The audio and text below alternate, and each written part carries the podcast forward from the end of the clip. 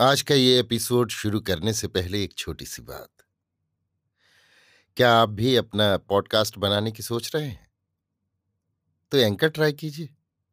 ये पॉडकास्ट बनाने का सबसे आसान तरीका है। नंबर एक, ये फ्री है। नंबर दो, इसमें कई सारे ऐसे टूल्स हैं जो आपको अपने फ़ोन और कंप्यूटर पर रिकॉर्ड और एडिट करने की फैसिलिटी देते हैं। नंबर तीन आप अपने पॉडकास्ट को डिस्ट्रीब्यूट भी कर सकते हैं, जिससे इसे स्पॉटिफाई और दूसरे प्लेटफॉर्म पर सुना जा सके। तो डाउनलोड कीजिए फ्री एंकर ऐप या विज़िट कीजिए एंकर डॉट एफ़ पर अपना पॉडकास्ट स्टार्ट करने के लिए। ये तो थी एक छोटी सी जानकारी, और अब शुरू करते हैं एपिसोड का सिलसिला। तो आज के एपिसोड में। लीजिए सुनिए आचार्य चतुर्सेन शास्त्री के लिखे उपन्यास, वयम रक्षा महा का सत्रहवां भाग, मधु यामिनी, मेरी यानी समीर गोस्वामी की आवाज़ में। वक्रगति का क्षीण कलेवरा, विमल सलीला शैल नदी के समान, दानों की बेटी मंदोदरी की देह यष्टि थी। माधुर और सौकुमार्य का उसमें विचित्र सामंजस्य था। दानवों के राजप्रासाद में मणिमाणिक और श्रृंगार सज्जा की कमी न थी। दासियों और चेटियों का भी अभाव न था। रावण की आज्ञा से दानवेंद्र का मणि महालय मंदोदरी के लिए सज्जित किया गया। एक सहस्त्र दानव कुमारियाँ उसकी सेवा शुश्रूषा के लिए नियुक्त कर दी गईं। उन्होंने कृषांगी मंदोदरी को सुगंधित उबटन लगा, सुगंधित जलों से स्नान कराया। केशों में मधुच्छिष्ट मृगमद लगा, चोटी गूंथ, उनमें मुक्ता गूंथे। कपोलों पर रौद्र संस्कार किया। मस्तक पर हीरक चंद्र कानों में नीलमणि कुंडल और कंठ में महार्ग मुक्ताओं की माला धारण कराई। कोमल शोम कंचुक से उन्नत स्तन बंध किए। वक्ष पर कुमकुम कस्तूरी अग्रु का लेप किया। भाल पर गोरोचन की श्री दी। अधरोष्ठों को तांबूल रंजित किया। सर्पणी के समान उसकी पद चुम्बनी वेणी लटकने लगी। इंद्र नीलमणि की मेखला धारण करने से उसकी कटी की शोभा सागर के समान हो उठी। उसकी उज्ज्वल धवल दंत पंक्ति, उसके लाल अधरोष्टों से यत्किंचित शीतकार सा करते हुए प्रश्वासों के साथ निकलती हुई अप्रतिम सुषमा प्रसार कर रही थी। उसके कमल के समान बड़े बड़े नयनों में काजल की रेखा ऐसी प्रतीत होती थी, जैसे नई कटार पर फिर धार चढ़ा दी गई हो। उसकी बंकिम भौहों के नीचे मदिर दृष्टि मदवर्षा कर रही थी। वो पूर्णचंद्र के समान सुषमा वाली कृशोदरी नक्श श्रृंगार कर, विश्रुत विश्रवा पुत्र मुनि कुमार रावण पौलत्स के सानिध्य में जाने के कारण लाज के भार से सिकुड़ी सी जा रही थी। इस प्रकार अकल्पित, अतर्कित रीति से प्राण रक्षा होने, अपनी अभिसार नायिका का देखते देखते ही वध होने तथा दानवों के द्वीप के साथ दानव पुत्री मंदोदरी को प्राप्त करने के कारण रावण एक बारगी ही अस्त व्यस्त हो उठा। अभी वो स्वस्थ नहीं था, परंतु दिव्य स्वरूप मंदोदरी के लिए उसका संपूर्ण तारुण्य विकल हो रहा था। मनोरम सांध बेला थी। प्रबल पराक्रमी रावण उस समय प्रमद वन में विचरण कर द्वीप की सुषमा देख रहा था। चंद्रमा की किरणें पर्वतीय प्रदेश में रजत कण बिखेर रही थीं। शीतल मंद सुगंध समीर से हिल हिलकर वृक्षों से झड़झड़ कर पुष्प बिखर रहे थे। जिनके कारण वहाँ का प्रदेश पुष्पमय हो गया था। चारों ओर पर्वत की छोटी बड़ी परस्पर गुथी हुई श्रृंखलाएँ, उनके बीच में कांतिमान करणिकार के सघन वन, कदम्ब, मौलसिरी, चंपा, नागकेसर, अशोक, आम, केवड़ा, चिरौंजी, नारियल और कटहल के वृक्ष शोभा दे रहे थे। रावण द्वारा अभय पाए हुए सुभट दानव तारुण्य से परिपूर्ण मदमाती स्त्रियों के साथ जहाँ तहां विहार कर रहे थे। मधुर कंठ वाली किन्नरियों की स्वर लहरी वायु में तैर रही थी, जिससे रावण का तारुण्य शत सहस्त्र मुख होकर जाग रहा था। प्रासाद में अप्सराएँ तथा दानव किशोरियाँ राजमहिषी मंदोदरी का श्रृंगार करती हुई, वीणा, मृदंग, मुरज, मुरली के साथ कोकिल कंठ से गान कर रही थीं।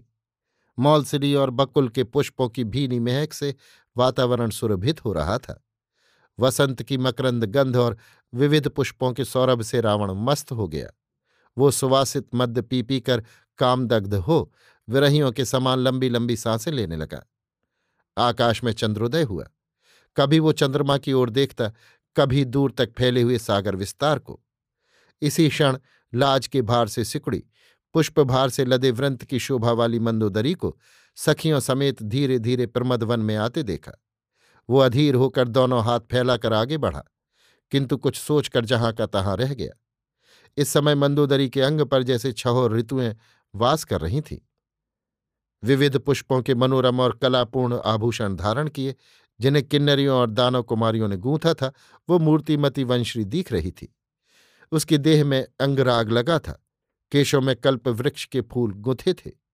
उसके नेत्र ऐसे थे, जो बरबस मन को खींच लेते थे। पुष्ट नितंब, पूर्ण चंद्र सा मुख, धनुष सी बांकी भौहें गजराज की सूण सी सटकारी जंघाएँ और नवपल्लव से भी कोमल उसके हाथ अनायास ही देखने वाले के मन को मोह लेते थे।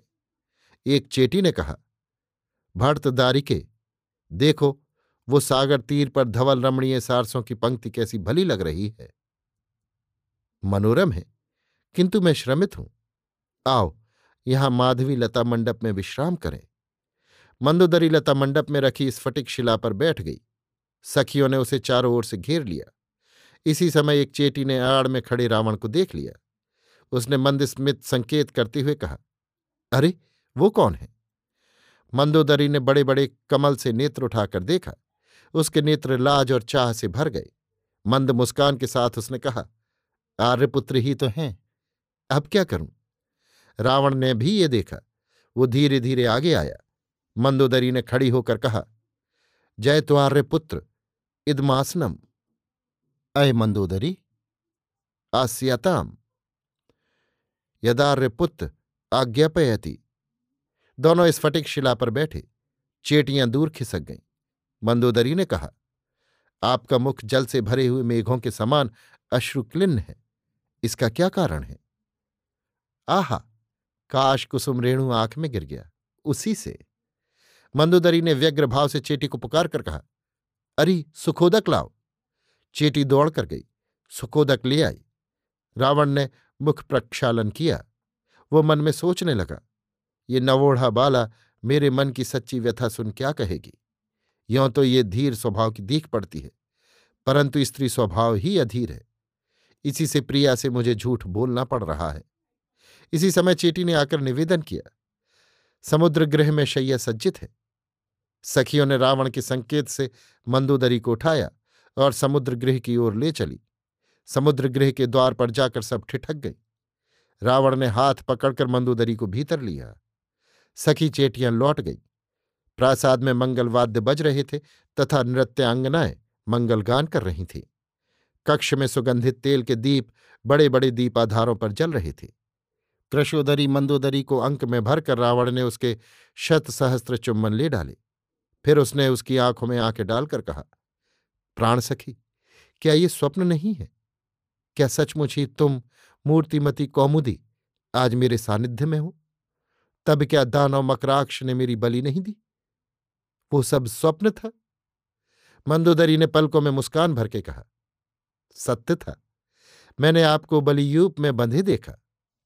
तब तुमने ये भी आशा की थी कि ये यूपबद्ध बलि पुरुष तुम्हारा पति होगा? आशा नहीं, कामना की थी। पितृचरण से मैंने आग्रह किया था, वे तुम्हारी रक्षा करें। फिर दानवेंद्र मकराक्ष ने पितृचरण का अनुरोध नहीं माना। इसी से पितृचरण ने अपने बांधव दानवों से विद्रोह किया। उन्होंने दानवेंद्र के विरुद्ध तुम्हारे पक्ष में युद्ध किया था। कहाँ? ये तो उन्होंने कहा नहीं। ना कहने से क्या? पितृचरण आत्मश्लाघा नहीं चाहते। मैं उनका उपकृत हूँ। क्या मैं उनका कुछ प्रिय कर सकता हूँ? यदि तुम मात्र चरण का उद्धार कर सको। कहाँ है वे? उरपुर में, देवों के सानिध्य में। किसके? वारुणों के। किंतु क्या? वहाँ वे क्या स्वेच्छा से हैं? मैं नहीं जानती। जब वे गईं, मैं बहुत छोटी थी। कोई संदेश मिला? नहीं। अच्छा समय पर याद दिलाना। दिक्पाल वारुणों को देखूँगा मैं। अनुग्रहितास्मी क्या तुम मुझे पाकर प्रसन्न हुई प्रिय? ये तो अधिक से भी अधिक है। तुमने पहले कभी मेरा नाम सुना था? केवल क्षण भर मैंने तुम्हें बलियूप में बंधा हुआ देखा था। उसी क्षण मैंने अपने को तुम्हारे पाद पद्म में अर्पित कर दिया। यदि मैं बली हो जाता तो मैं भी रावण ने प्यार छलकती आँखों से बंदूदरी की ओर देखकर कहा, अपरिचिता ही? और क्या? क्या और ने भी कदाचित यही सोचा कौन? वो दैत्य बाला? वो बली? हाँ प्रिय। कौन थी वो? अभिसार सखी। दो दिन पूर्व उसे प्रथम क्षण देखा। प्रणय हुआ, विग्रह हुआ, बंदी हुआ। जल्दी उसे उसने मेरे जीवन की रक्षा की। और यहाँ बलि यूप में बंधे बंधे अपना जीवन दे, मेरे प्राणों की रक्षा की। आहा! सुपूजिता है वो दैत्य बाला अभिनंदन करती हूँ। इसी से आर्यपुत्र के नेत्र वाष्पाकुल है। इसी से। कल भोर में उस हुतात्मा की स्मृति से विकल विदग्ध, जब मैं शून्य हृदय, शून्य दृष्टि से शून्य सागर की लहरों को देख रहा था। दिव्यांग ने तूने न जाने कहाँ से पारिजात कुसुम कलिका सी कहीं से अवतरित होकर मेरे विदग्ध प्राणों को शीतल कर दिया। कह सुभगे, किस देव की कृपा से ऐसा हुआ? जलदेव की कृपा से, जिसे तुमने जीवित दानवेंद्र की आहुति दी। वो हंस पड़ी। कुंदकली सी धवल दंत पंक्ति से रावण ने विमोहित हो मंदोदरी को वक्ष से लगाकर कहा, उस जलदेव की जय हो। अरे, ये क्या कह दिया? क्या हुआ? अनर्थ अनर्थ। कैसा? तुमने जलदेव का जय जयकार किया? तो फिर, जलदेव तो दिक्पति वरुण है। वारुणेयों ने मेरी माता का हरण किया है। उन्हें तो तुमने विमर्दित करने का वचन दिया है। अवश्य दिया है, किंतु उनके विमर्दित होने पर जो नए जलदेव होंगे, उनकी जय जय वे कौन? तेरे पितृचरण, वैश्रवण, रावण, पौलत्स के अकारण मित्र। तुम धन्य हो, आर्यपुत्र। परंतु मैं आर्य नहीं। आर्यपुत्र मंदोदरी रावण के वक्ष से जा लगी। अच्छा अभी यही सही। भविष्य में मुझे रक्षपति कहना। स्निग्ध चांदनी रात थी।